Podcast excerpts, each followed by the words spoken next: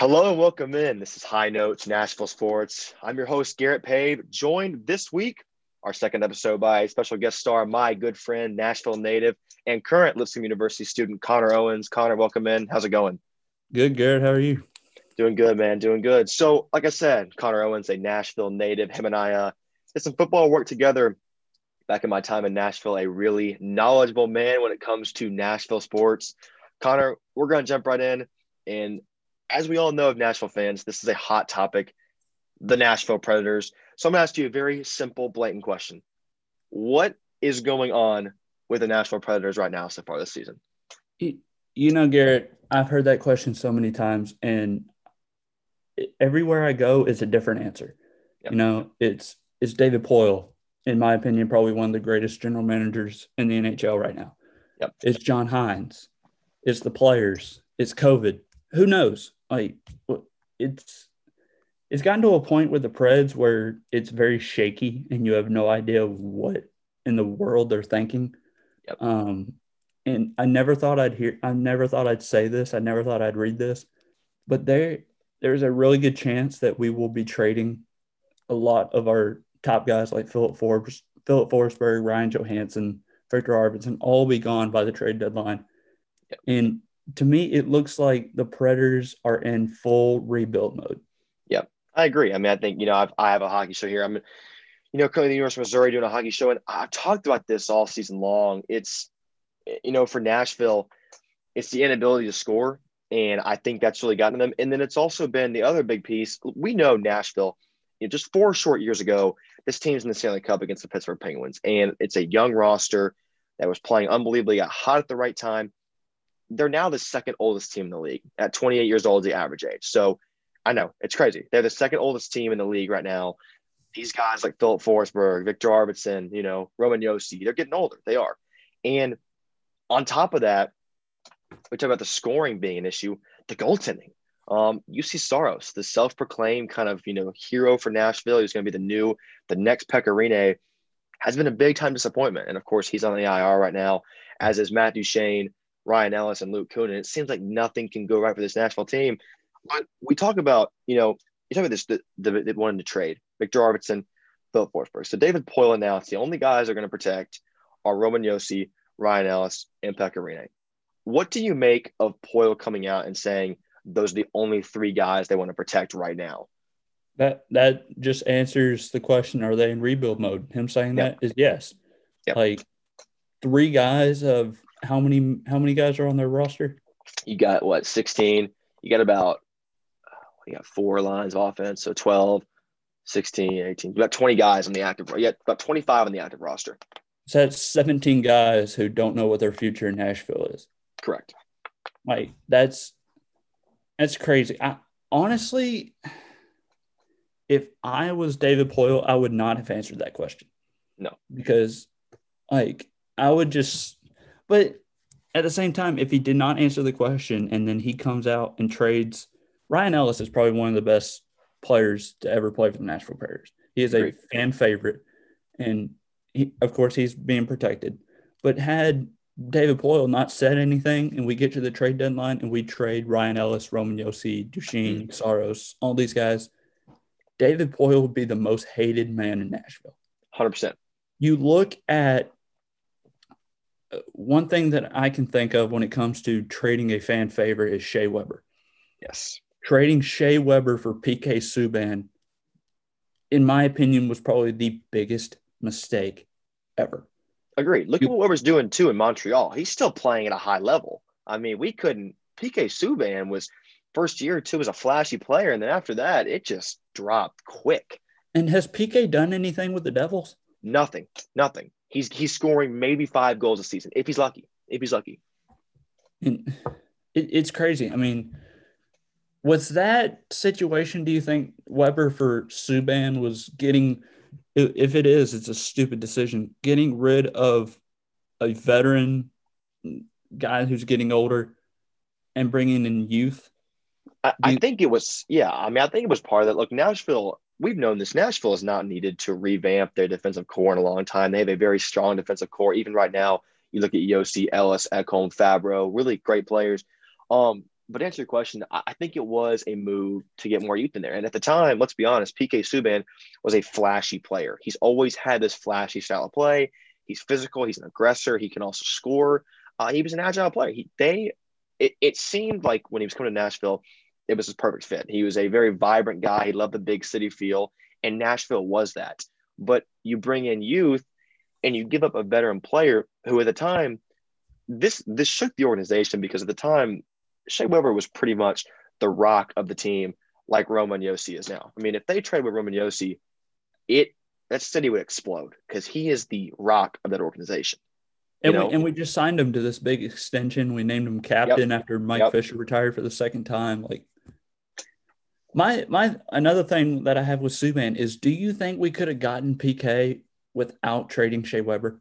I do. I do. I, I think Subban's trade value was not as high as people anticipated. And I think when I got the news on my phone that we had traded away Shea Weber, I couldn't believe it because Shea Weber was still playing at a high level. Like it's not like he was a poor player who wasn't showing any skill. He was still playing at a very, very high level. He had so, the fastest shot in the league. That's what I'm saying. So you're going to bring in what PK Subban for Weber, and okay, let's be honest. I think probably the year after we traded him, it all of a sudden looked like we had lost that trade because Weber was still performing. It took Subban time to fit into the role. And my problem with PK Subban is he's too he dances too much on the ice. Like he's, you know, he, he moves his feet almost too much. Like sometimes you want to get in and shoot the puck. Shea Weber, he gets the puck, he's putting that thing on net right away. That that is his game. And it's it's almost like PK thinks it's it's a joke. Like it does. I agree. It, it's it, playtime. It's it, it, it's not serious for him. Yeah, and, and Nash, it, almost like you you mentioned that. I think it's a great point. Nashville needs somebody like Shea Weber right now who's just gonna throw the puck on net because right now, and but not only throw it on net, put it on net. I was at a game this past couple weekends ago against Columbus.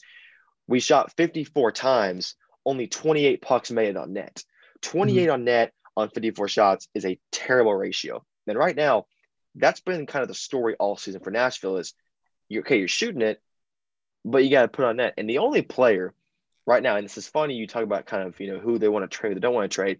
The only player who has been actually two players, in my opinion, who have been a consistent offensive force besides Josi Ellis are Filip Forsberg and Eeli Tolvanen. I think Eeli Tolvanen is a guy who a few years ago they brought in. The hype was crazy around him coming in as a young rookie. He has now settled into that role, has been a really dominant scorer the past couple weeks for Nashville. So, do you look at him as a guy like, okay, he's 22 years old, right? The ceiling is way higher than the floor is for him.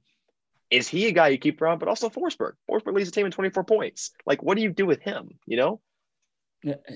It's crazy, but my thing is like when it comes to the trade deadline and people saying that Forsberg, Arvidsson is going to be are going to be gone, would you take? Would you take? I'm going to put young in quotes here because they're yep. getting a little bit older, but they're still sort of young. Yep. Do you think trading guys like that would attract teams to give up a veteran to come to Nashville? Like, what? Like again, let's look at Shea Weber. Would yeah. do you think a trade like Arvidsson and Forsberg to Montreal for Shea Weber. Would that work? Yeah. Like, I think I, I think it would, and I think Nashville. I mean, we know this. We lived here our whole lives. Nashville's an attractive city to play in, and the idea of Nashville around the country is really it's an attractive place to play because it's a growing city and the fan base gets behind the team. That's that's the one mm-hmm. thing Nashville does well too is the fan base is very passionate about their well, team. Not every fan base. Not every not every fan base. That's true. That's true. Vanderbilt. But uh it's it's you know with the Predators, I, I I do think that's a potential option. I think a team Viktor Arvidsson, I like that you mentioned that name. Viktor Arvidsson, I've always had this love-hate relationship with Arby. I I love his style of play. I love that he's physical. He's a scrapper, but he can't really generate his own offense. He has one MO. He's going to skate down the right side and fire a slap shot. And if it doesn't go in, then he's more of a role player. That that's his game. That's his game. He's fast. He gets on the side, shoots. That's it. Love the guy, but that's my only downside on him. But if you pair him with a Forsberg, and ship them off for, like you said, a Shea Weber. Why not?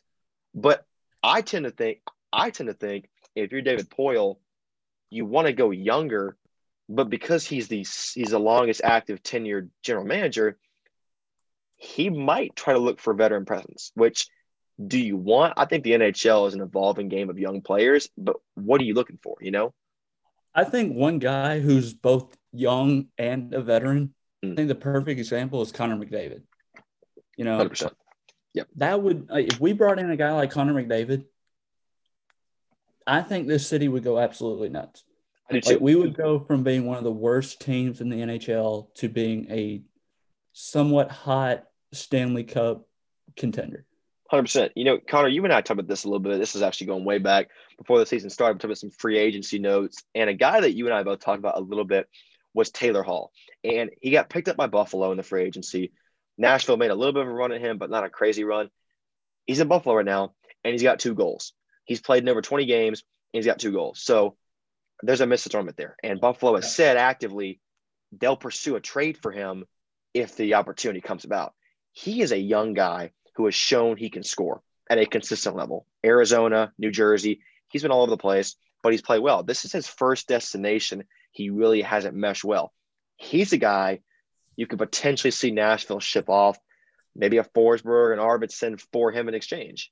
I honestly think that it would not take a player to get Taylor Hall. I don't think, think so. Maybe a draft pick.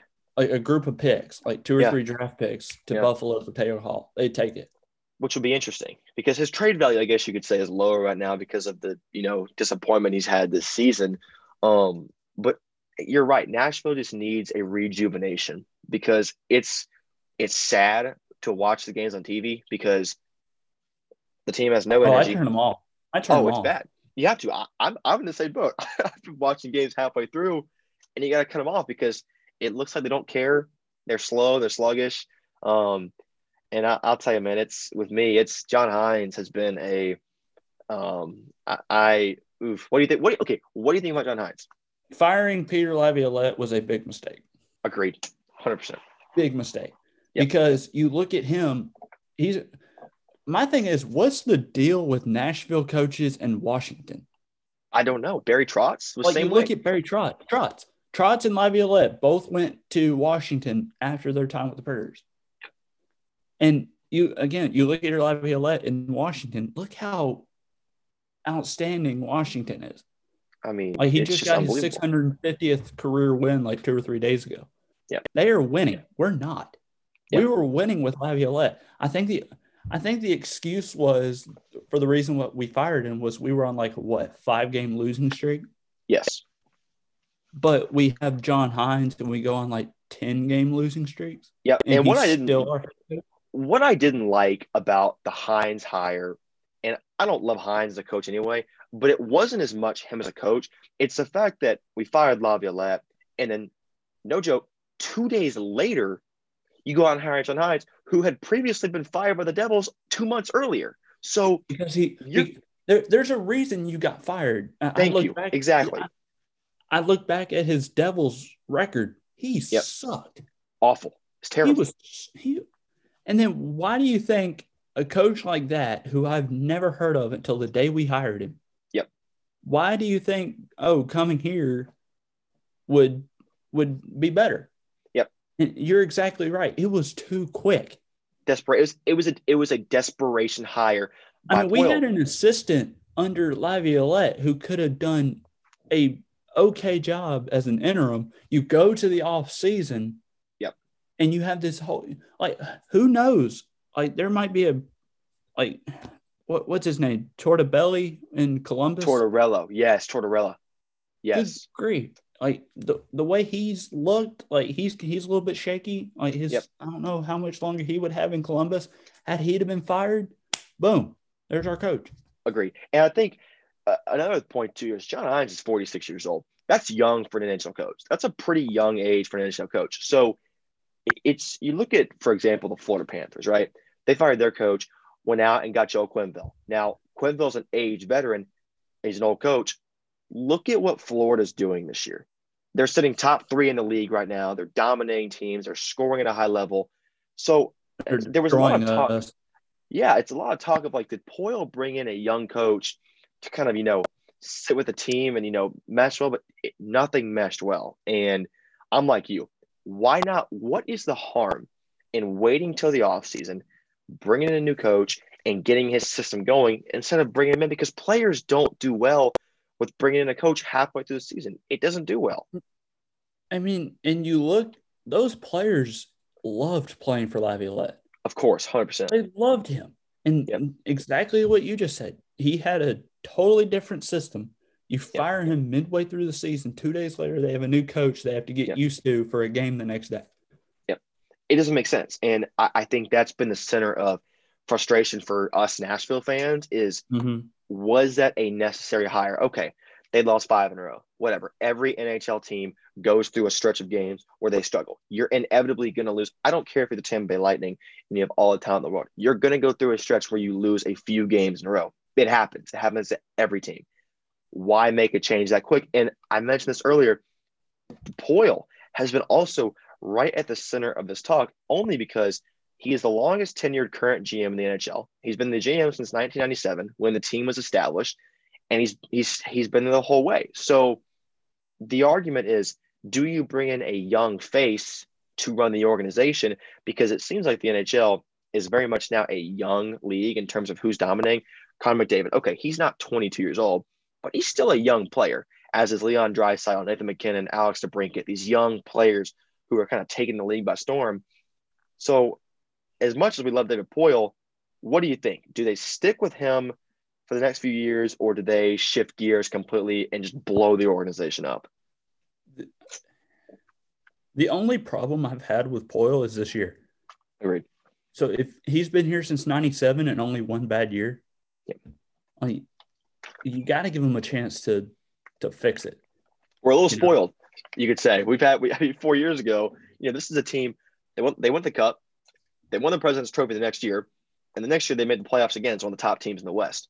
We're used to success as of recently. I yeah. mean, this is a successful organization, but I like your point, and I think it's hard. I look, I have criticized Hynes all year. I, have been frustrated, but you almost got to look too and, and dig back before you look at the business side. Look at the roster too. Ryan Johansen, is he really a first line center? No, he's not. This no. is a second or third line center who's a good, he can spread the puck around. Matt Duchene is a 30 plus goal scorer in Ottawa and cannot find the back of the net to save his life in Nashville. Talking about lines, like a couple, mm. a few, a few games ago, like John Hynes flipped the line completely. Everybody was moved. Yep. And we win. Yep. The yep. very next game, he goes to the line that it was before, and we get our butts kicked. You it's, you find you find something just a little bit successful, you win, and then you you're like, oh well, let's let's go on to something different.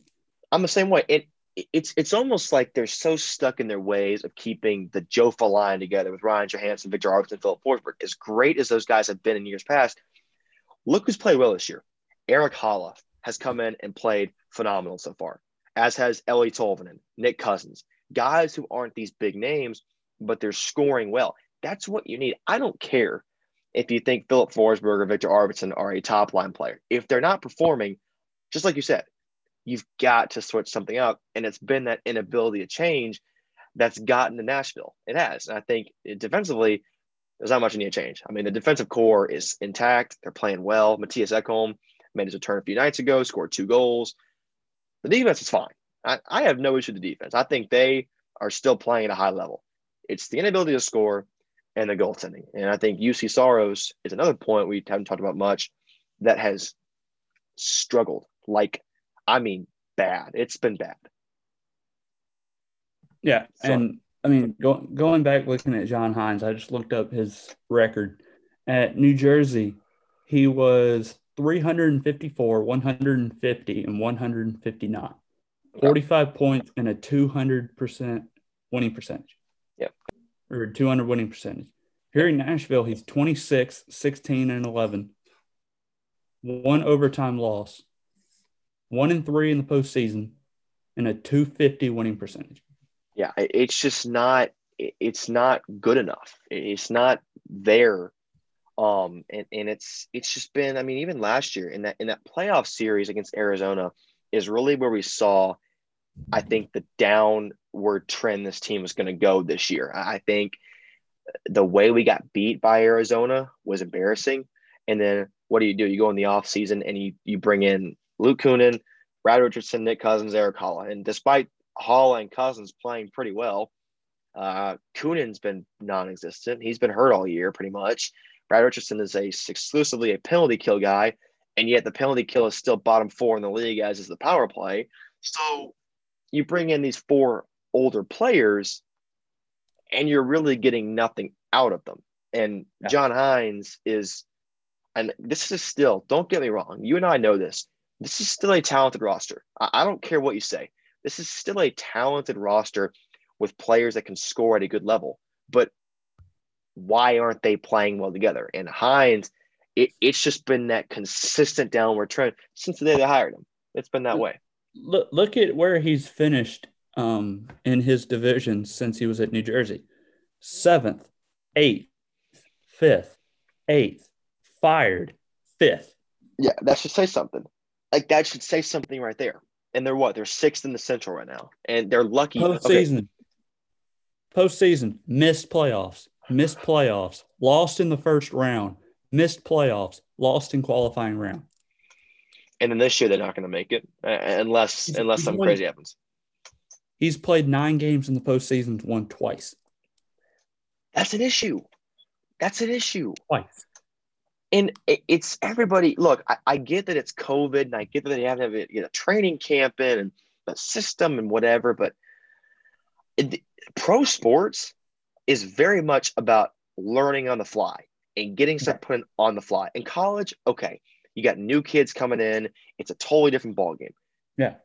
Pro pros, sports. If, pros, if you don't win, you're gone.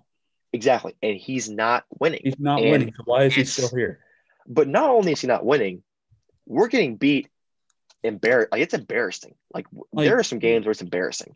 You you know how bad Detroit has been. Yes the past couple years. They make we've made them look so good.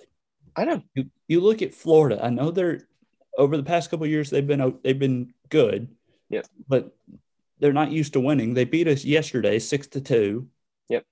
We lost to oh, Carolina. Oh, not to mention, not to mention the guy yesterday who scored Noel Acciari, who had a hat trick against us. He hadn't scored a point all year. Those the first three points of the year. And Made him like, look like a superstar. I mean, I'm looking at our schedule now. I mean, losing four to one and six to one to Tampa. I mean, that that was expected. I mean, yep, it's Tampa. Um, we we've played Carolina. Let's see, one, two, two times, and we've lost both. Of course, and these are five of our ten wins have come against Columbus. And let me tell you right now, Columbus is not good. Columbus is floundering, trying to find their way. So we've five of our 10 wins have come against one of the most mediocre teams in our division. And I'm not saying we're not because we are right now one of the most mediocre teams in our division. But they've they shut us out once. They've only beat us once all year, and it was three. There you go. Uh, three to nothing. There you go. And, and I who, mean, who is their coach? John Tortorella. What was I saying? There he is. He's he will not. He will not. I'm, I'm saying it right now. He will not be Columbus's head coach next year. No, he will not. They they are going to get rid of him before they do anything else. And and I, I think a team will pick him up. And why can it not be Nashville? Yeah, why not look to him? He has had successful teams. He here is why I think Columbus is struggling. I know this is national. This is why Columbus is struggling. John Tortorella demands excellence. He's a tough coach. He wants everything you can get out of him and we'll hit it later. But you mentioned Clark Lea, Notre Dame's coach, uh, Vanderbilt's head coach now, former Notre Dame defensive coordinator, is the same way, right? Demanding mm-hmm. excellence. John Tortorella is that way. He Tortorella has been a coach in the NHL since 1999, and he has finished top five in all of his divisions except for once. His first year in Columbus, they finished eighth. He's been. They were the team too that swept Tampa Bay that one year where Tampa Bay was a President's Trophy winner, Columbus came in, swept them 4 0. No one expected that coming, and they did. Yeah. He knows what he's doing. He does. But the past four year, past four seasons, they have not gotten past the second round. Yeah. So he, he's on a downward spiral, and it's getting to a point where I don't think Columbus will take it. Which might actually be a blessing in disguise for Nashville if they uh, give the opportunity. But I, as much as I want them to, I don't think they'll let go of Hynes. I think they, I, this just I have this eerie feeling that they're going to give him time. If David Poile wants to be respected in Nashville, mm-hmm. if he wants to the fan base is kind of getting shaky. It is. Agreed. If he wants to excite the fan base again, and if he wants to listen to the fans, because there's no question fans have been like vocally disappointed. Yep. In John Hynes, get rid of John Hynes, and if Tortorella is available, bring him in. Like because here's here's the thing too is like you mentioned it, the fan base. Why pay for a product that's not good. And and that's the story of Nashville right now is why am I going to go in a COVID environment, pay 200 bucks to sit lower level to watch us get beat six to one against Tampa Bay? Why am I going to watch that? Because we know what's going to happen. Th- this team is so predictable right now. We're the most predictable team in the entire league. We roll like, out there. It gets to a point where if I'm like the very few games I watch, if we're winning, I get excited for no reason because I should know we're going to blow it. Hundred percent, like one hundred percent. There's so many teams out there who, and the Preds should not be one of them, where fans should not be excited if you if your team is winning because yep. they're going to blow it. Yep, agreed. That's how it is here. Every game you watch, you're up one goal. You're worried about what's going to happen because yeah. we're not being negative. We're just being realistic, and we know how this team is. We're being, we're being season. fans. We're being a fan. Yes, we are we know what it is. And it has been that this whole season for Nashville. And it's like, I mean, look, this past weekend, for example, I was at one of the games. They beat Columbus twice, right? They have played mm-hmm. their best hockey this season, arguably. It looked like they're turning that corner.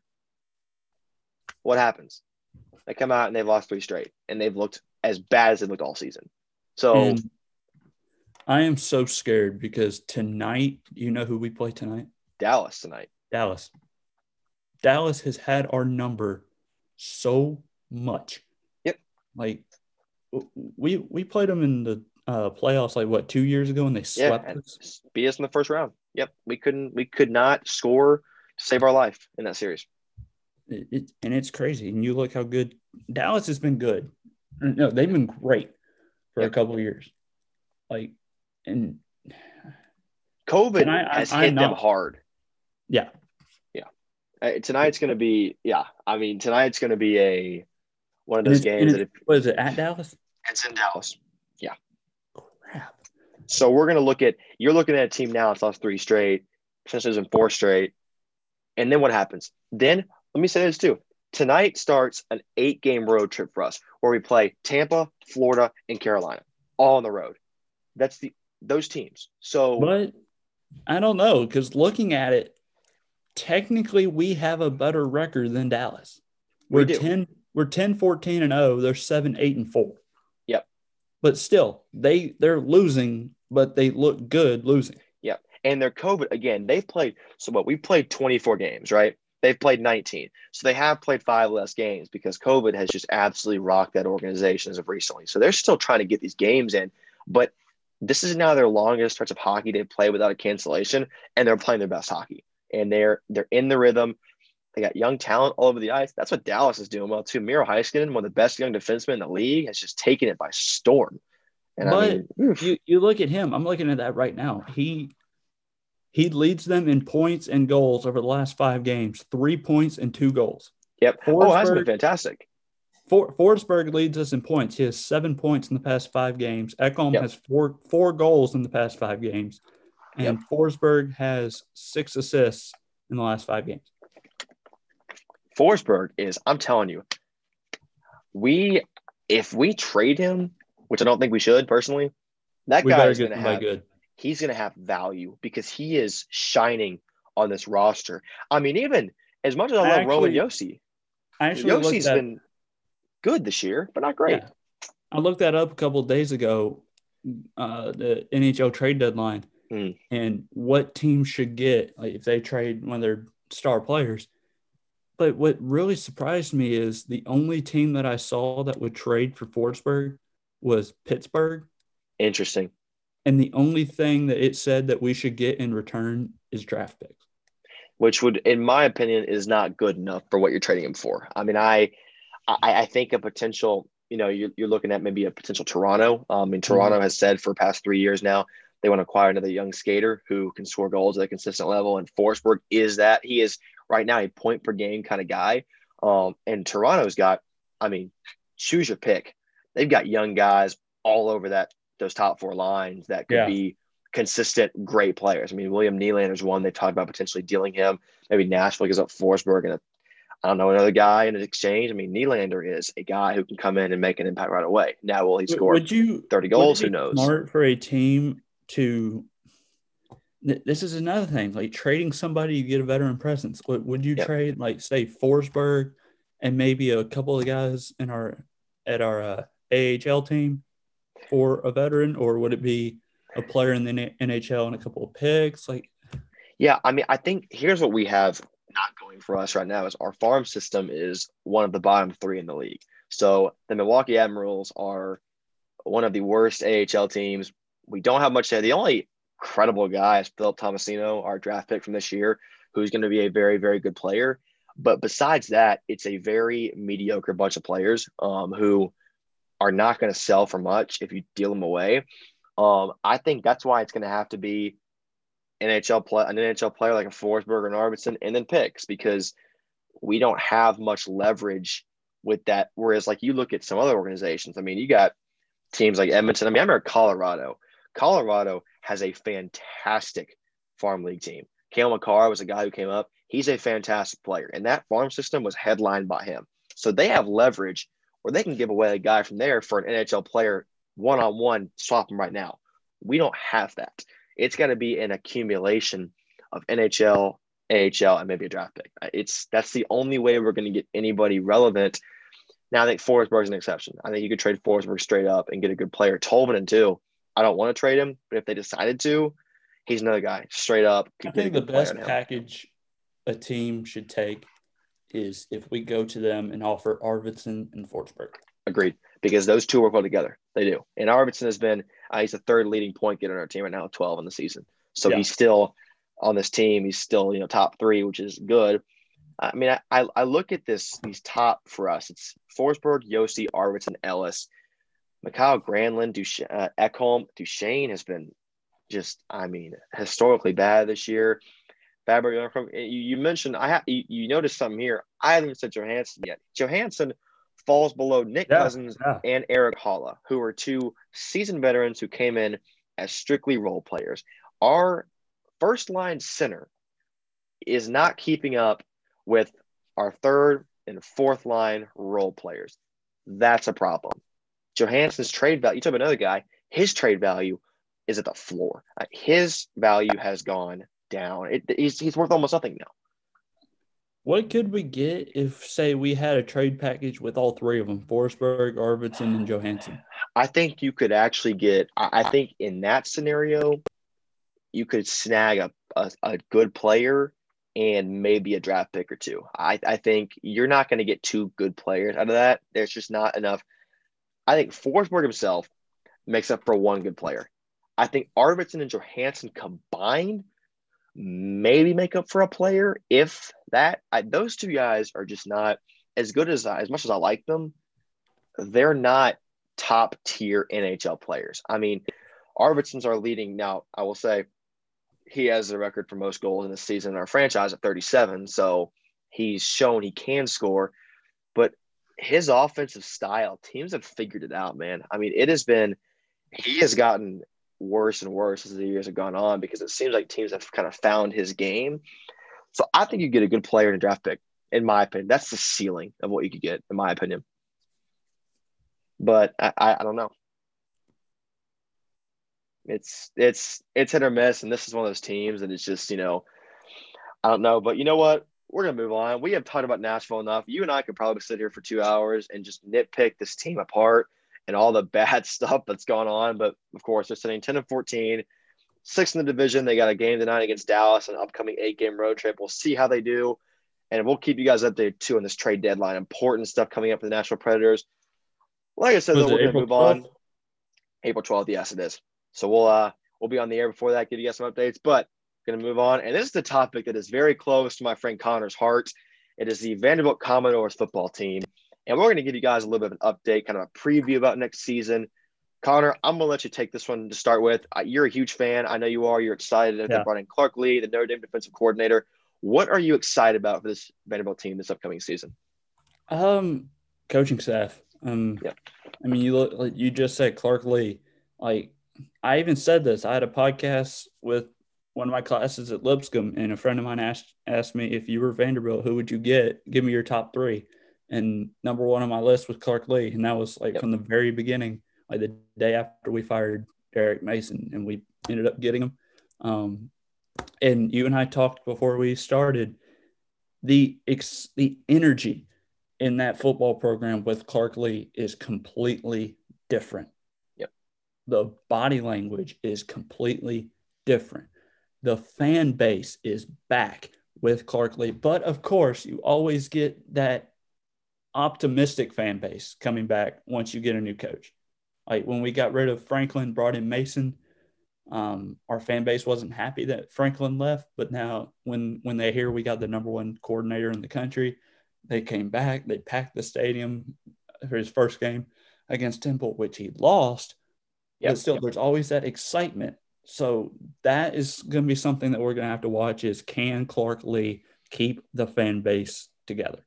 Yeah, and, and that's the biggest thing. I, mean, I, I know you've grown up going to games. I've I've lived in Nashville, so I've gone to some Vanderbilt games, and it, it's it's sad for the players too because a lot of times when you're playing a team like Florida or Georgia, you look up in the stands and it's 95% red or blue and orange. Like it's not the Vanderbilt fan base is it's a lot like Nashville's fan base, in my opinion, the Predators.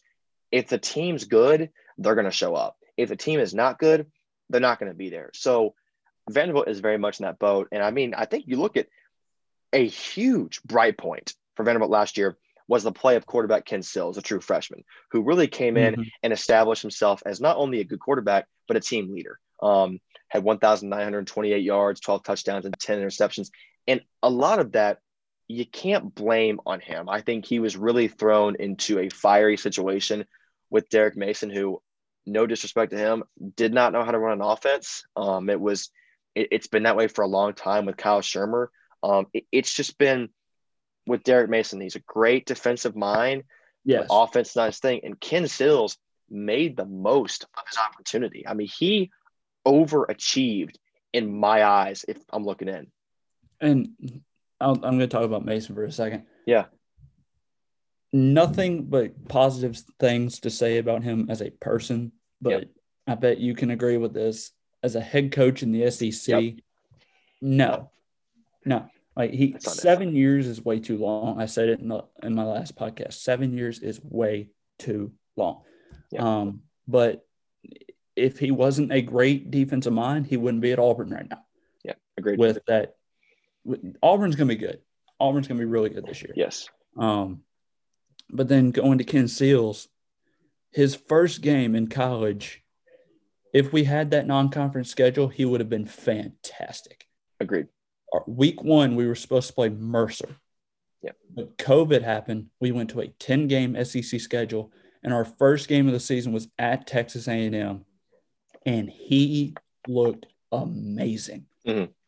We he on, I hate putting it on one person, but it is so true. Ken Seals almost won us that game against yep. Texas A&M. I think he had an interception late that lost it, but we we were it was our last offensive drive of the game. We were down by I think it was like either three or six or seven. He was driving us down the field. I yep. was I was pacing back and forth in the room I was in, thinking we were actually going to beat Texas A&M, but then he throws the interception and we lose. And you know what happens then? We go 0 and 10, fired, fired Derek Mason, you know, all yep. that. That was a highlight of our season. And the you're exactly right. Play on skill wise, our players are fantastic. Yep. But you need to have a good coach in who can produce good talent into great talent. Yep. We have we have guys that can be good turned into great, and I think Clark Lea and his staff can do it. I don't know if you know who our defensive coordinator is. Our defensive coordinator is Jesse Minter. He came from the Baltimore Ravens. That's right. Yes. Look at how Baltimore's defense looked last year. Yep. Jesse. Minter, Jesse Minter had a big part in that. Yep. And our quarterbacks coach is Joey Lynch. He was the offensive coordinator at Colorado State. So he came, he, he was fine where he was as an offensive coordinator. He comes to Vandy, takes a step down, and he's our quarterbacks coach. Justin Lustig is our special teams and tight ends. He was at Syracuse. Syracuse had one of the best, even though it's Syracuse, they had one of the best special teams units in college football. And then we have Jovan Haye. He was our defensive line coach. He took a step down to stay on the staff. He's our defensive line coach or our defensive ends coach. We got uh, Norval McKenzie is our running backs coach. He played with Clark. A couple of these guys on our staff played with Clark at Vandy. And I Yep. think that's what we need. We need guys who know Vanderbilt. If you come in, you you either know Vanderbilt or you know the system that we're trying to run. And of course, the guy coming from Syracuse and Colorado State, they must know the system that we're trying to run. Yep. Even though I don't know what that system is, I haven't heard what kind of offense we're wanting to run. I've been hearing that there is a chance that we're an option offense, which I think with Ken, with Ken Seals, we we would be a fantastic option Yep. offense.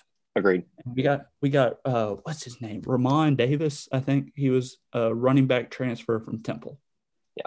He was I think he has like two or three years left. He's he's gonna be fantastic. But when it when you ask me what do I think coming from for this year, um it's it's a word that us Vandy fans are not used to. Winning. Yep. We are going to win with Clark Lea. Clark Lea home run hire. Now, when it when it came out that we were hiring him, he got a lot of backlash because it was in the ACC championship game.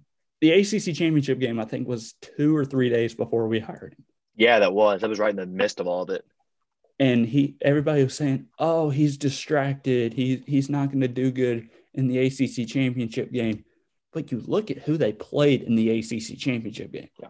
They played Clemson. How can you be distracted going into a game against Clemson?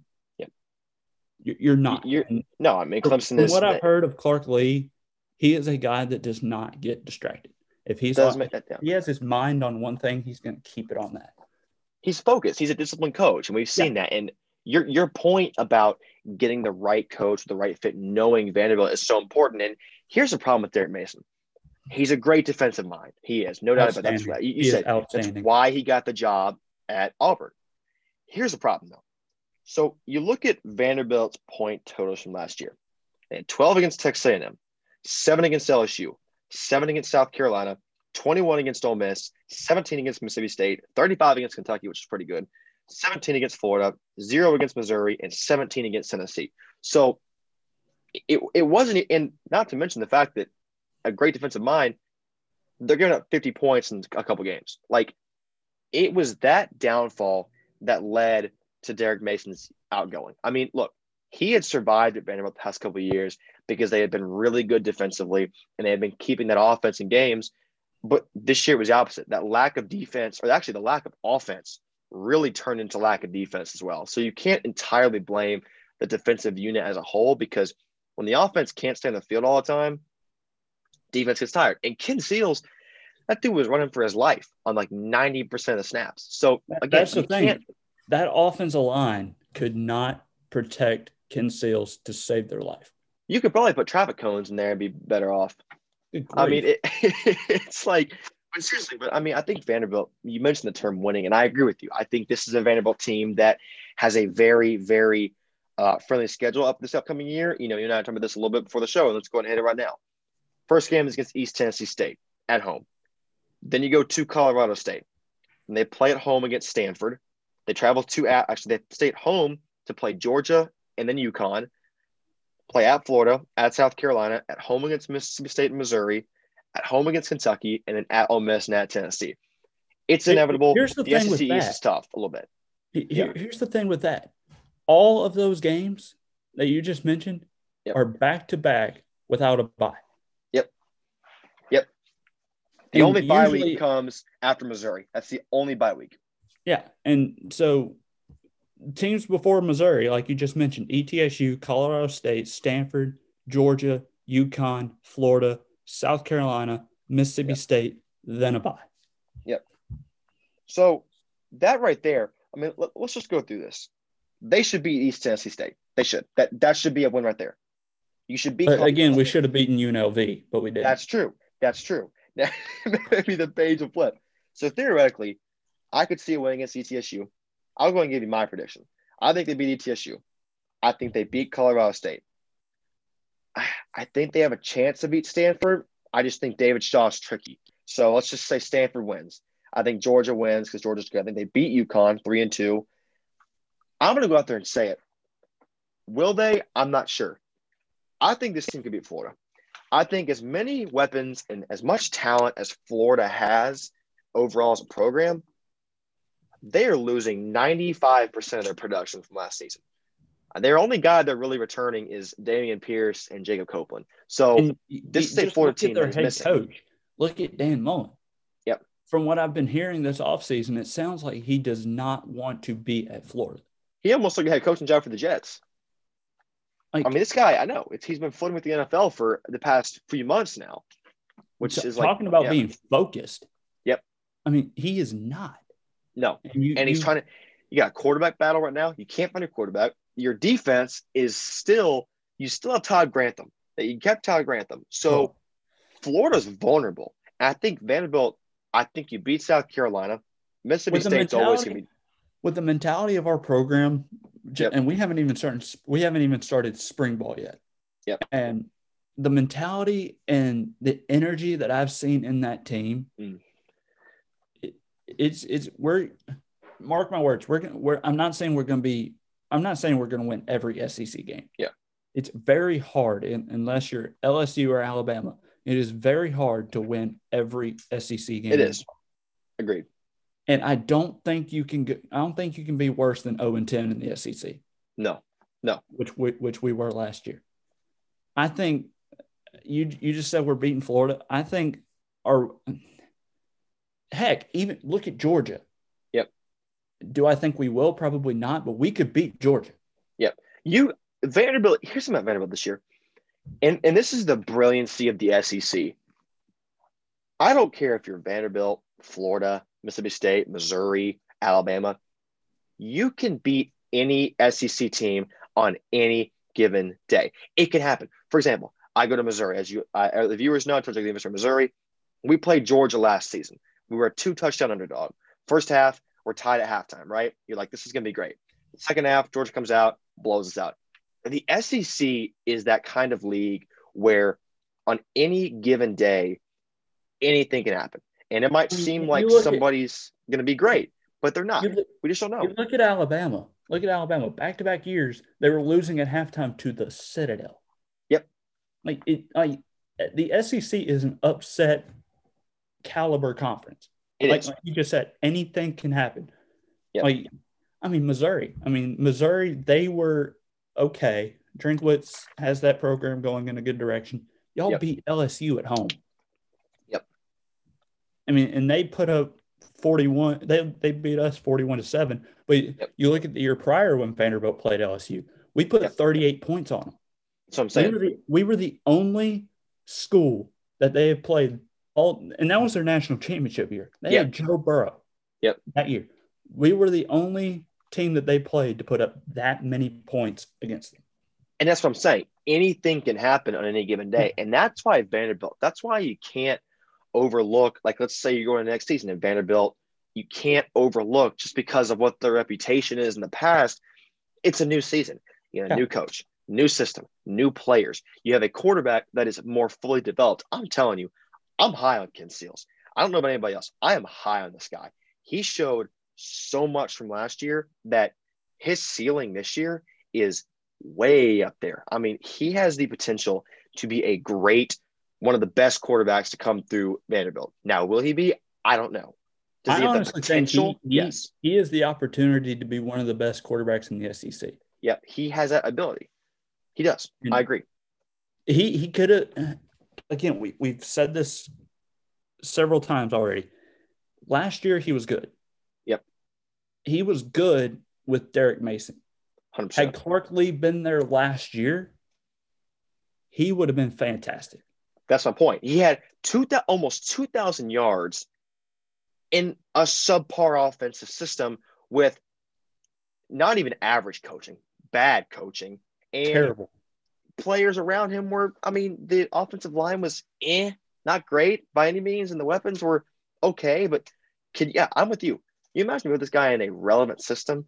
Oh, man, you got 4,000 yard passer right there. Boom, easy. That's what it is. That's the truth of the matter. And I mean, he showed way more than anybody expected. And, and it's crazy how great of a staff Clark Lea can put together because I've heard on a handful of occasions analysts say with the defensive coaching staff he has, Yep.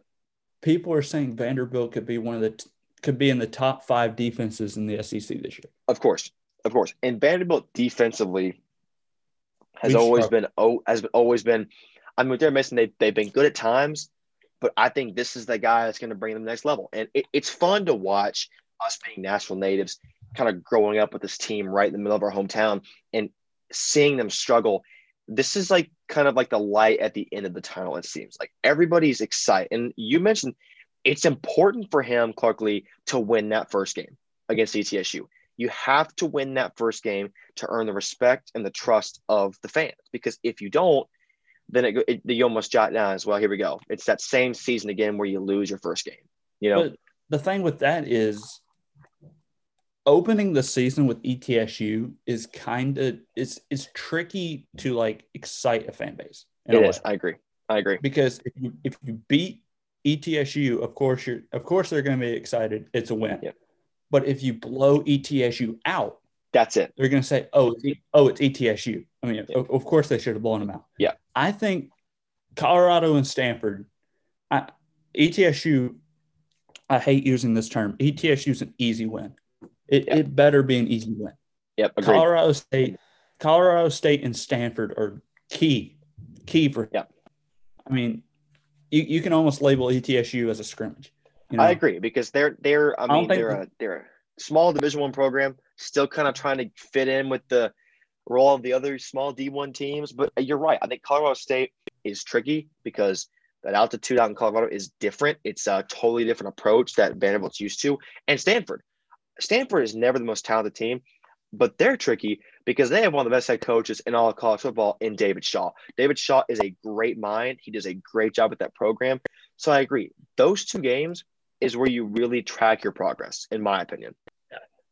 But 2020 was a very difficult year to like really analyze and like try to grasp how good a team can be. Agreed. because you had way less. I mean, I know SEC only had 10 games and we have a 12 game season, but playing only conference teams and games getting canceled, postponed, everything changing. Looking at how Colorado State and Stanford played, Stanford even, I don't even, I think they only won like what, two or three games last year, was it? Yep, that's correct. Yep, But two or three years ago, they were in the Pac 12 championship game. that's what I'm saying. like so if i i, I want to get your opinion on this if you were Yep. vanderbilt looking at stanford colorado and colorado state and all these other sec teams yeah, they played a majority of these sec teams last year and destroyed us so when you're trying to prepare for these teams do you look at their 2020 season or do you look at 2019 Yeah, I, I think it's tough. I think the, the debate is always there of, you know, especially with this COVID year, was a team really at full health? Were they at, you know, full potential? Um, and I think if I'm a coach, I'm looking at both years. I'm taking tape from both years. And what I'm doing is I'm looking at the players that played both 2019 and 2020. And I'm seeing what was the jump like from 2019 to 2020. And this is a great example. and he's gone now. But University of Florida, Marco Wilson, right? I'm sure everybody knows him for the infamous shoe throw at the end of the LSU game that lost in that game. He was one of the top defensive backs in 2019, a second round draft projection pick. He was an all pro cornerback, an all SEC cornerback who was a phenomenal player. Jump forward to 2020, and he's one of the worst in the country. And now he's a projected seventh round undrafted kind of guy.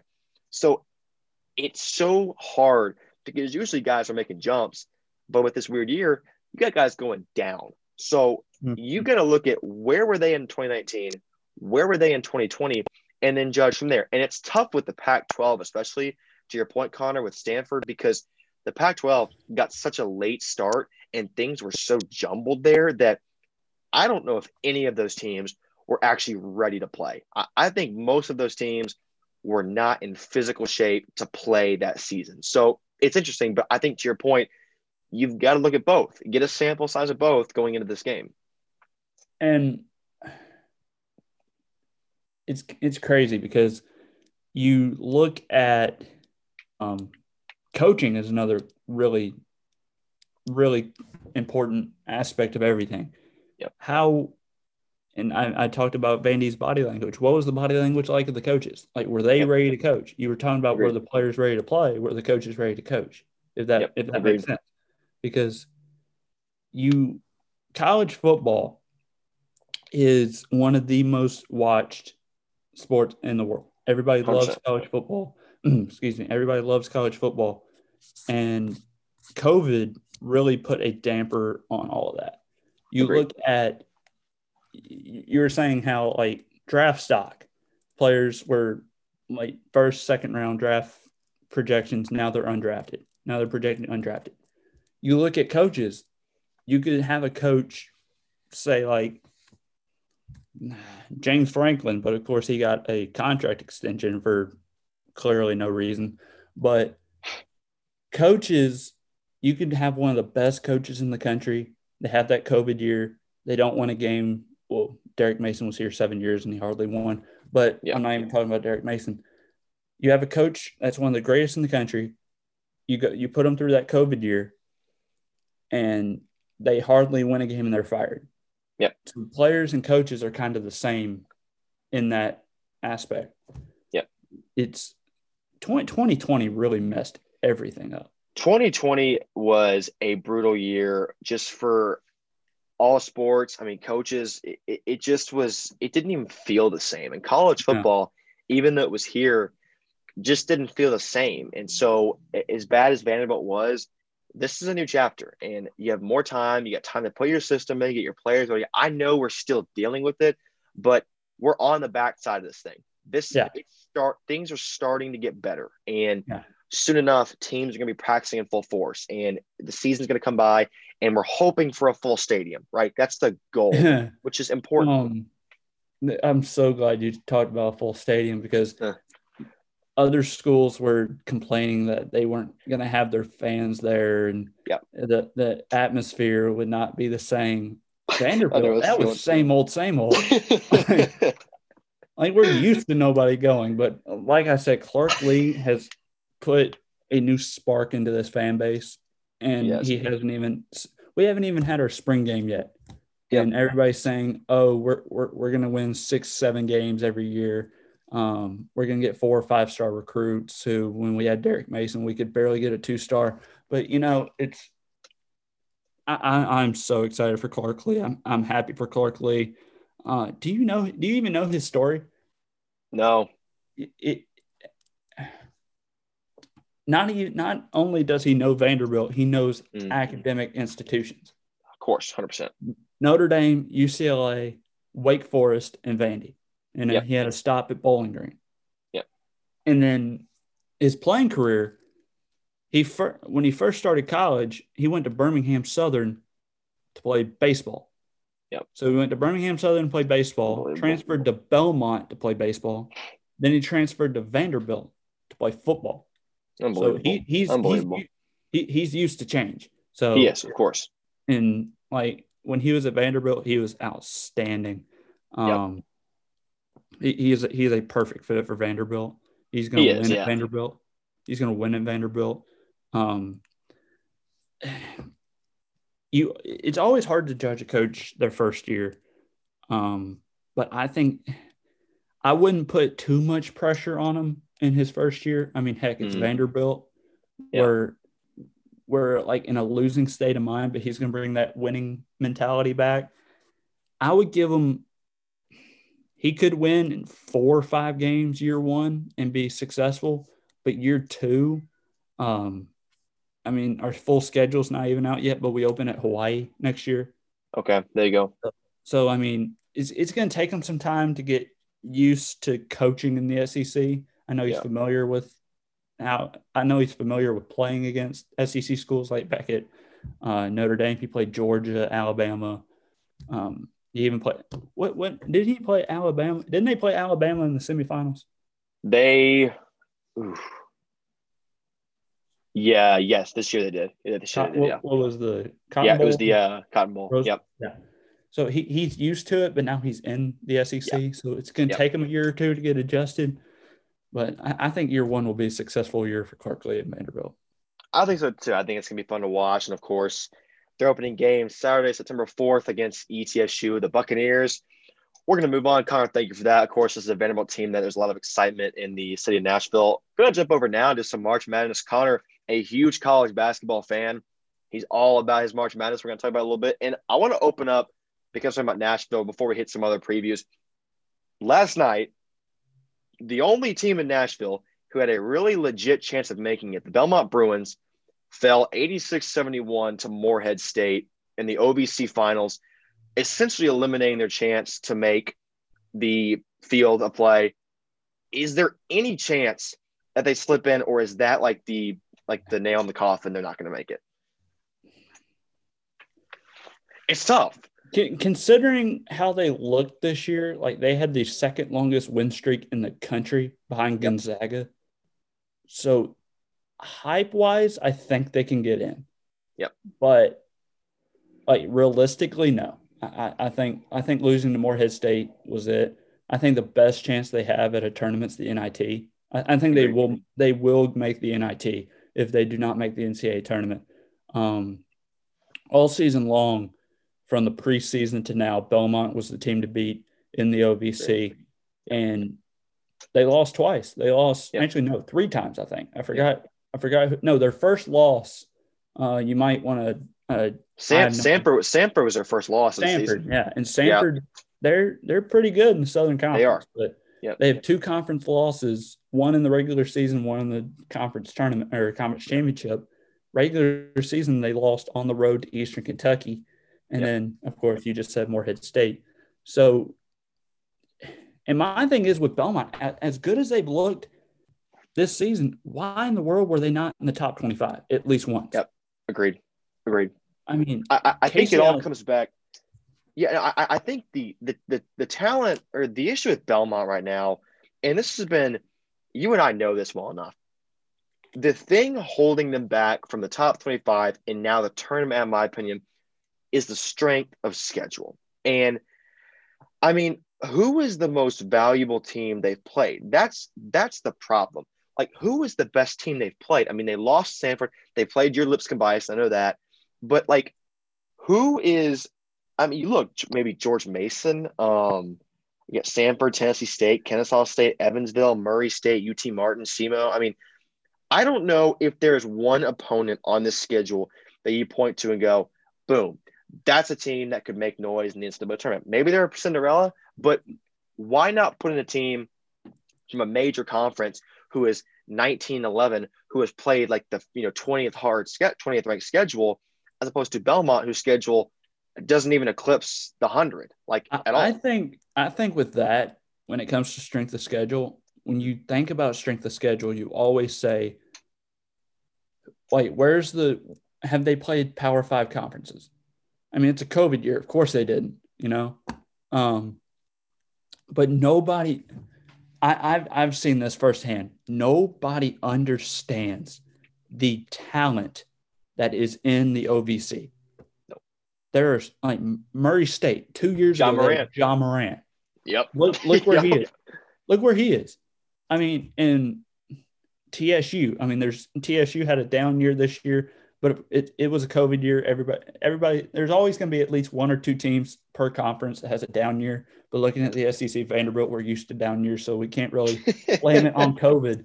But there's always going to be that one team. I mean, you look at this, the the teams that are in the OVC, Eastern Eastern Kentucky, they have Eastern Kentucky, Morehead State, Belmont, TSU. Morehead State's no joke. Morehead State. Good here's my point. Here's my point. I think Belmont has a valid argument, but from a committee standpoint, I think they're looking at the schedule. But in my opinion, and here's the thing okay, their schedule is not powered by opponents, like you said.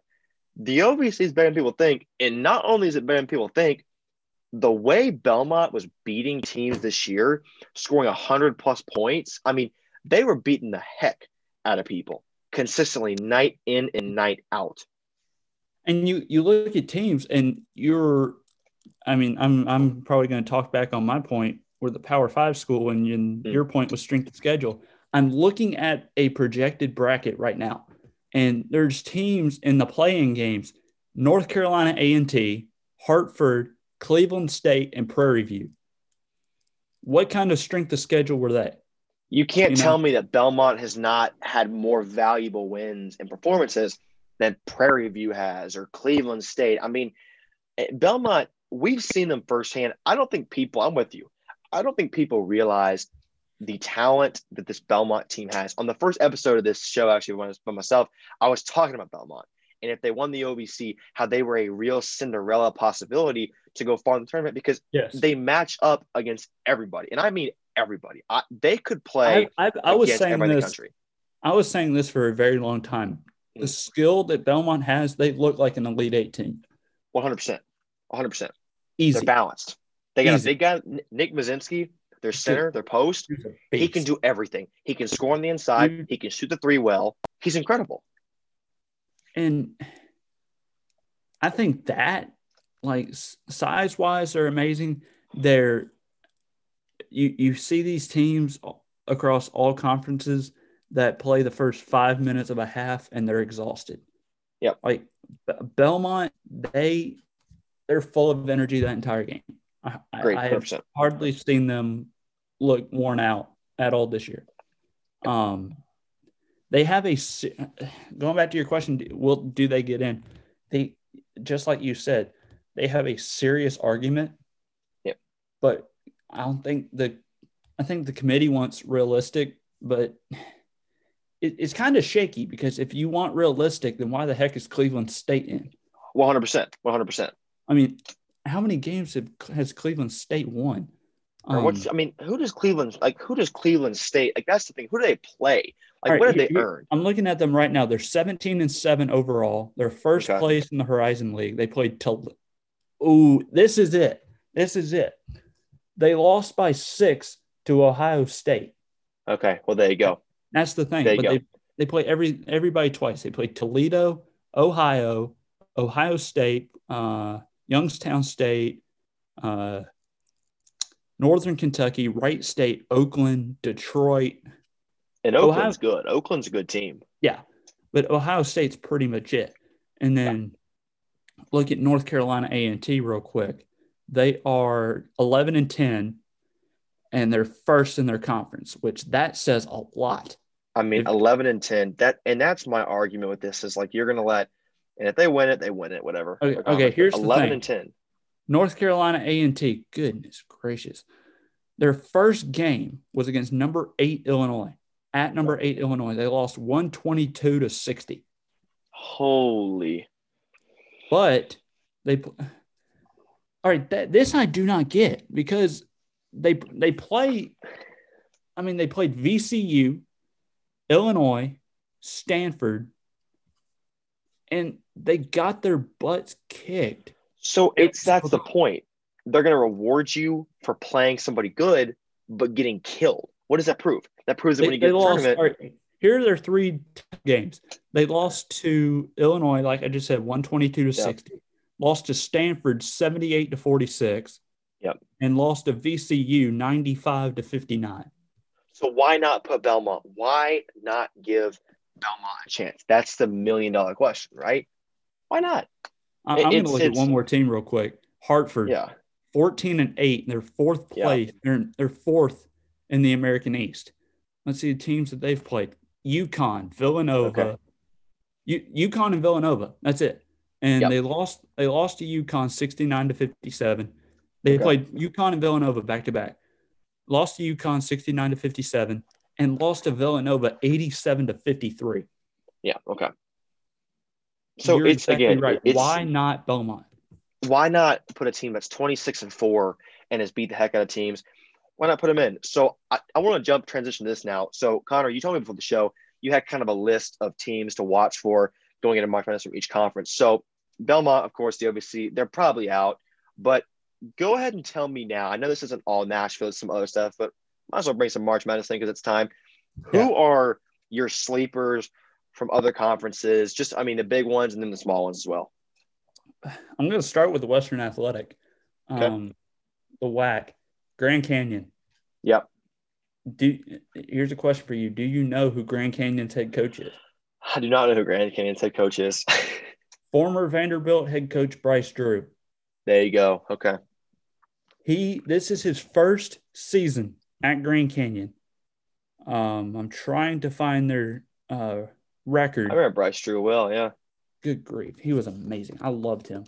Um, yeah. He was, he was a fan Canyon. favorite too. Uh, they beat Utah Valley yesterday, 74 to 64. Okay. That won the WAC regular season championship. There you go. That is the first time that Grand Canyon won their regular season conference title in school history. That's amazing. That's And amazing. Grand Grand Canyon, and this is again, like I like I said, Clark Lea's. This is his first year at Grand Canyon. They're 15 and six Unbelievable. in his first year. It's all about getting a coach. That's that's the key. So Grand Grand Canyon's my Western Athletic. Looking at the West Coast, I don't think there's anybody in the West Coast Conference that can beat Gonzaga. No, Gonzaga is top dog. They're top Nobody. dog. They're, they're going to be the number one overall seed in the tournament. Hundred percent. Hundred percent. Um, OVC, it was Belmont, but and I think there's two teams in the. Actually, I can't really say that now because the tournament's over. Morehead State. I Yeah. mean, if They If had to be. beat- They if you can beat Belmont, you got to be good. You know? hundred percent. Um, and Morehead Morehead State's been like a top four team in the OVC all year long. Yep. Um, ASUN is Liberty. Now, what I don't really understand about Liberty is that they haven't even played the conference championship game, and they're already in the NCAA tournament. Yeah, because there was this whole rule for people who don't know. So North Alabama was the other team playing in the conference championship game, but because they because they haven't successfully moved and transitioned from Division Two, Division One, they were ineligible. So literally, without even playing, you're right. Liberty got in, and Lipscomb's in the A Sun, aren't they? Yeah, and but Lipscomb's done. They lost round one to Florida yeah, it was a tough tough year for them. actually a good good considering the teams that they played Hmm. this year for Lipscomb was outstanding. Um, Um, Lipscomb is another team. I, I know you're a student there right now, Connor. Lipscomb Yeah. is one of those teams too we've seen over the years. I know Kenny Cooper, a former alumni of my high school, played there. Rob Marberry, same way. Lipscomb had a couple legit teams. Like I mean, they had some teams that were. I think didn't they beat North Carolina a few years back in the tournament, in like a first they round or something? Did they were Almost did, yeah. They were so close. That's what it was. It almost Um, did. Yep. But you look at, I'm gonna, uh, I'm looking at their schedule now. Three of their non-conference games were at Tulane, at Cincinnati, at Arkansas. There you go. All right, Arkansas is legit, man. Arkansas. They lost. They lost all three, but still, they lost to Tulane sixty-eight to sixty-six. They lost to Cincinnati sixty-seven to fifty-five. There you go. But they, of course, Arkansas. They lost to Arkansas eighty-six to fifty. Yep. But scoring fifty points against Arkansas in a mid-major conference. Well, Arkansas is good. I mean, Arkansas has proven themselves. They're they're a top three seed in the tournament this year, at least. Yeah. They're good. Um, let's see. Lipscomb's overall record this year was 15 and 12, 10 and 4 at home. Um, so they they have the talent. And of course, their old head coach is Casey Alexander. He's the head coach of Yep. Belmont. Yep. Um, I think this is the first first time in four years, I think, that Belmont that Lipscomb is not in the A Sun championship game. The That's past three years, too. past three years, they've been in the A Sun championship game, Unreal. and they they in two of those three years they played Liberty, lost both, but the one time that they won it was against Florida Gulf Coast, and that's the year Right. that they went to the uh, NCAA tournament uh, and bare, barely lost to North Carolina. Yeah. I, I remember think that. I was gonna say I remember that. Even though they lost North Carolina, I think that game put Lipscomb on the map. I think so too. I agree. Lipscomb landed one of the top. I think he's the top recruit in the state of Alabama. He was a freshman this year. Tommy Murr. Yeah, um, I know you're talking about. is it Lipscomb? Is it Lipscomb this year? He put Lipscomb over. I want to say Troy and Samford. I think so. Two Hmm. Alabama schools and Lipscomb. And Lip, was- Lipscomb is Lipscomb is tough because I mean we know this too being in Nashville. Lipscomb is overshadowed by the Vanderbilt and Belmont program because those are two schools that have been in the tournament on a consistent basis, and we know. But Lipscomb is a team that has been more successful in terms of winning than probably Vanderbilt recently, and Belmont they've been almost just as successful. So And You if you forget about follow, if you follow the NBA, then you know that a Lipscomb, former Lipscomb player is in the starting five of an NBA team right now. You look at the Washington Wizards, Garrison Matthews, that's right. starting five of the Washington Wizards, and they have Bradley. Beal. They have It's Bradley crazy. Beal and Russell Westbrook, and he's in the starting five with those two guys. I mean that's and that that's that's that says a lot. So uh, who's all right? So who's the next conference then that you got? All right, as a, you got a um, team yeah. there? Big East. Um, there's been a there's been a lot of um, criticism about this team, but I, I looked at the teams in the Big Big East and I looked at their record, and I don't think there's a team better than this than this team, Creighton. Agreed. uh, I agree. But Creighton's head coach is he's suspended, I think, for the Yeah. conference tournament. Um, Yeah. Creighton's a team to beat. If if anybody beats Creighton, then I might put that team as the as the team to watch. Yeah. Um, looking at the Southern Conference, it's not Samford. I'm going with Wofford. I like um, it. Nice. Wofford's pretty good. I'm again looking at. Uh, I don't, I don't think I see him here yet. Um, but they have. Uh, I'm looking at a uh, potential bracket. I don't see Wofford on here, but I think Wofford's a sleeper team in the Southern. Mhm. Um, now let's go to the Power Five. Com- Actually, no, Missouri Valley. Um, then we'll go to the Power Five. Loyola Chicago. yes, Sister Jean. Sister Jean, good grief. um, man. Uh, so now we're going to the Power Five schools. Um, Pac-12, I got Colorado. I think Colorado's looked they over the past couple years they haven't been that that good, but I think this year is Yeah. a little bit of a uh, better year for them. Uh, Yep. Big 12, I got Oklahoma State. yeah, Like, Cade Cunningham. Cunningham, I think he's hurt though. he Um, is right now. He's he missed the past game, but they still beat West Virginia, who was sixth in the country. So Still, they're still winning. amazing. Um, that was really hard to pick. It was either Oklahoma State or Oklahoma. Fair enough. Yeah, But fair enough. I think Oklahoma State swept Oklahoma. They did. Yeah, they did. So so you got to go Oklahoma State. Um, ACC, I got North Carolina State. Um, It was it, it it kind of felt weird not putting Duke or North Carolina, Yep. but I mean I looked at a uh, first four out uh, has since changed since the last time I looked at it, but two of the teams that were in the first four out, Duke and Michigan State. That's what's crazy, man. Is and Duke just got clobbered yesterday by UNC. I Yeah. mean, clobbered yesterday. But if you want to look at this, uh, now I'll finish my list. You look at the first four out, you see a team in there, Ole Miss. Yep. You know, who, you know what team put Ole Miss in the first four out? Vandy, because Vandy beat him Vandy. 75 70. That's right. But Yours. yesterday, yesterday, Ole Miss beat us. Yep. And they're still in the first four out. Yeah, so I if they, that. if they miss the tournament, it's Yep. because of Vandy. 100%. And that that would make Vandy look good, even though we're not I want to talk about Vandy when we're done with this, too. I want to talk about Vandy when you go through your list. Yeah. Um, Big Ten, I got Wisconsin. Yeah, fair enough. That, that was kind of hard, either either Illinois or Wisconsin, but Yeah, of course. Wisconsin. Um, and then SEC, the team to beat, team to watch is Arkansas. I mean, one hundred percent. Like twelve, what are they? Twelve straight wins or eleven straight? Oh, it's it's it's incredible. They're they're playing. I've had the chance to watch them live here actually on campus, and they are they're legit. Uh, they got they've got a good team put together this year, um, and they're a force. And they, I mean, they beat Alabama. They're the ones that knocked off Alabama for the first time in a while. Um, of course, Bama only two conference losses, but I'll be honest. I know this is Nashville stuff, but I think Arkansas plays better basketball than Alabama does. I think Alabama's good, but I think yeah. Arkansas poses a bigger threat in terms of all around basketball. But this is something I want to mention real quick. So the SEC is, as we know, so wide open this year. And so we talk about, you know, going back to one of our national teams, Vanderbilt, and it's been a struggle for Vanderbilt. Of course, they're three and 13 this year in the conference, uh, eight and 15 overall. But at least we won an SEC game, you know? Exactly. But here's Vanderbilt to me is tricky. And I think this is a year where you could see a Vanderbilt upset in the first round. Uh, okay, they can beat Texas A&M in the first round. A&M's good. Easy. I mean, A&M's not A&M's not good. I've also I've actually heard that there is a chance. There's actually a chance Texas A&M cannot play in the SEC tournament. Which would be which would give Vanderbilt a first round bye, which would move them on to the next round. So yeah. I'm going to say one thing too, and you know this. I'm sure you know this guy.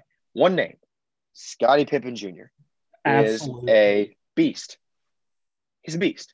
He Old he is a guy that's going to lead um, Vanderbilt to a win if they're going to get it. Actually, not. It was I think it was Cincinnati um, that we played. Um, we also adding Cincinnati this late. I don't I don't know why we I don't know why we did that, but we played Cincinnati on Thursday night.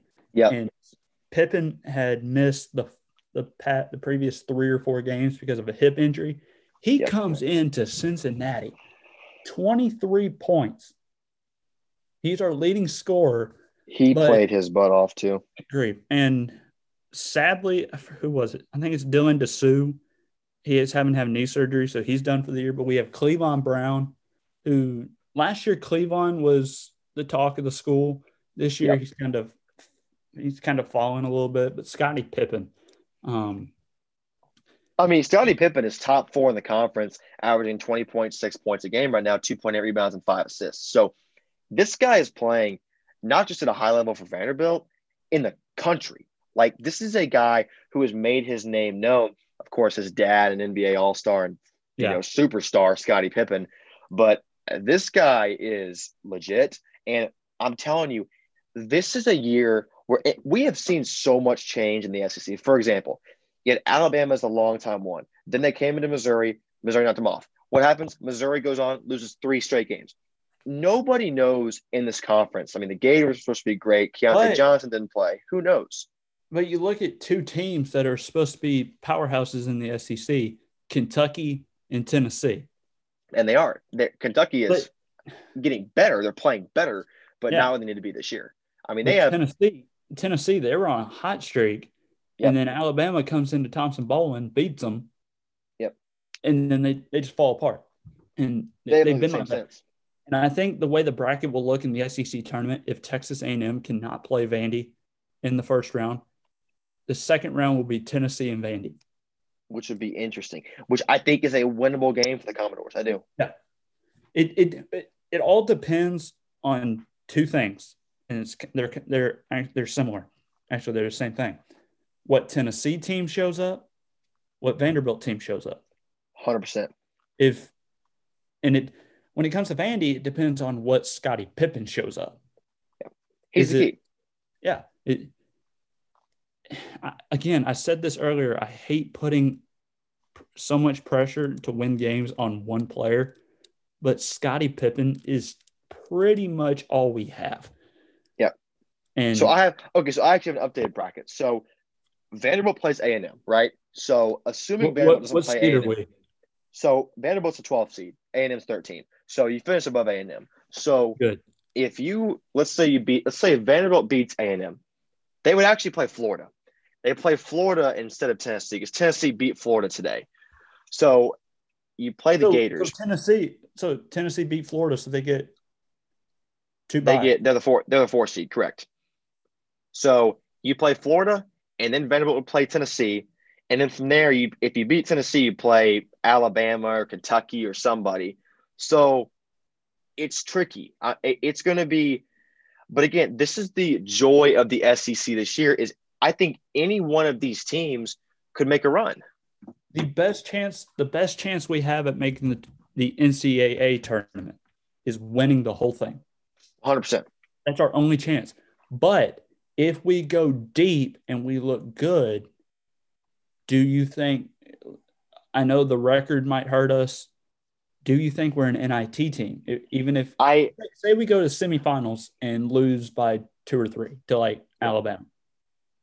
Okay, I, I think if you, I think if Vanderbilt makes a deep run, goes to semifinals, and they lose by two or three to Alabama or whatever it is, I think there is a legit chance of them making the NIT. Of course, the NCAA tournament's probably out of the picture because they care a lot about record and where you're sitting record wise. But I do think there is now. The only thing I'd say though, here's I'm sure you saw this. The only thing about the NIT this year is they cut the field down to just 16 teams. So they've chopped the field from 32 to 16 this year in order to help with COVID. So are you able to slide in with six with 15 other teams? I don't know, but they make a case for themselves by beating three or four really good SEC teams, right? So yeah. where do you go from there? I don't know. But I think there is, yes. I think there could be a chance if they play really well and look good in the tournament. I do. And, and the joy is it's in Nashville. So you and I get to enjoy this right from Nashville, which is awesome. So we can see all of it happen right there in the hometown. It's insane. But you look at, I'm looking at NIT bracketology mm. right now and looking at the team, no, Vanderbilt's not getting in the NIT. Um, yeah, no way. I mean, I'm just going to name you a few of the teams that are projected to go to the NIT: Ole Miss, Syracuse, Memphis, Duke, Marshall, Belmont, NC State, and Louisiana Tech. Yeah, and and that's the hard part, right? Like that's that's hard. That, that's do you get in there? Probably not. Um, so it all uh, we'll see. It, it, in my opinion, is not just how we do in the SEC tournament; it's how these separate teams do in their conference tournament. And like my so my dad, he he's a big Georgia Bulldogs fan, and he told me I I remember this a few years back. It was at the SEC tournament, and Georgia was a 10 seed, and there was this terrible storm that forced the SEC tournament to be played at Georgia Tech's arena. So it's supposed to be in Nashville. They had to move it, right? So it's in Atlanta, and what happens? Georgia, the 10 seed, there's almost no fans there. They end up winning the tournament as a 10 seed. So as as as bad as Vanderbilt struggled at times this season, we don't know. And that's why like a team like Kentucky is very dangerous to Alabama as a potential first opponent for them. So I, I think Vanderbilt struggled, but who knows? Looking looking at record, and you're you're saying who's a Kentucky's a threat to Alabama. I think Vanderbilt's a threat to Kentucky. I think so too. I think so too. 100%. honestly, I think any team in the SEC is a threat to Kentucky because of how, of how they played this year, but especially Vanderbilt because yep, agreed. Usually, with a normal Kentucky team, Vanderbilt gets destroyed. 100%. But I think this year, both times we've lost by like less than 10. Usually yep. we're losing by like 30 or 40. So yep. I, I think again, it all depends on what Vanderbilt team shows up. Vanderbilt's got a really good chance, or not a really good chance, and a, a, very small chance to make a deep run, possibly even win it. You're saying how that yep. storm in Atlanta and Georgia was a 10 seed and Georgia ended up winning the tournament. Well, the tournament's in Nashville. We're a 12 seed. We're going through COVID. It's isn't it isn't that kind of similar? So Vanderbilt if if you're looking back on Georgia, we could be the next the next Georgia and win the SEC tournament. Agreed, which would be interesting, you know, for Vanderbilt. I mean, in Nashville, um, you're going to have, you know, a chance, I guess, to kind of prove to your home, you know, fan base. Um, but it, it's hard. But I think the matchups actually look. Florida is a good team. I think Mike White's done a decent job, but they're missing a lot of guys. I mean, Keyontae Johnson, arguably the SEC Player of the Year hasn't played since like the first couple of weeks of the season because of that heart condition. So Florida's vulnerable and they're good, yeah. but Vanderbilt could very easily come in and beat them. So it's it's interesting. It's curious. Um, I don't know, but I'm all excited to see it play out. We're almost out of time. One thing I want to hit though before we go, a sport that you might or something might not look at is some high school basketball championships that have happened in the Nashville area. This is actually not from Nashville, but uh, Knoxville Webb, the Webb school, actually Webb school in uh, Webb Bell Buckle beat Providence Christian 54-38 to win their state championship. Goodpasture beat CPA, the Lions, 60 to 50 in their state championship. Hutchison beat Knoxville Catholic 41 34. And the big one, the one that we all know, Montgomery Bell Academy absolutely beat the heck out of Brentwood Academy 72 to 51 to win their state championship. So a couple of class two or division two championships there. So a good weekend for high school basketball. Congratulations, all this high school. Connor, thank you for joining me, man. It was good to talk Nashville sports. I'm sure all you're listening, we'll see Connor back on here in a few weeks. He's not going anywhere. We'll be back on here to talk more sports, Titans, Preds, Nashville Sounds. I know Connor is actually the bat boy for the Nashville Sounds. He is super excited to get their season start up in May. I know yeah, it's a little bit. I know it's a little bit weird right now. It's a little weird. Yeah, um, we actually got. We're actually delayed until May, so we're not okay. playing. Uh, it was supposed to be April 6th. Now we're pushed back to at least uh, May 4th. It all depends on how the rest of uh, Major League Baseball spring training goes. Major League Baseball affects minor league baseball in a lot of ways. So yeah, um, we're a new gotcha. affiliate. We're the affiliate of the Milwaukee Brewers. Uh, there you go. Schedule nice. with, with uh, Norfolk Tides, Durham, uh, Durham Bulls, Jacksonville Jumbo Shrimp. We got a totally different schedule, totally different team. um, so it's going to be exciting. I love it, man. Well, hey, once we get closer to May, we'll make sure to be on here and breaking down all the Nashville Sounds action news updates. So, Connor, again, thank you, man, for joining us. As for me, I'll be back on next week, another episode. You can catch me on Spotify. This is High Notes Nashville Sports. I'm Garrett Pay. This is Connor Owens. Thank you all for joining us. Have a great one and enjoy your Nashville sports the upcoming week. Take care.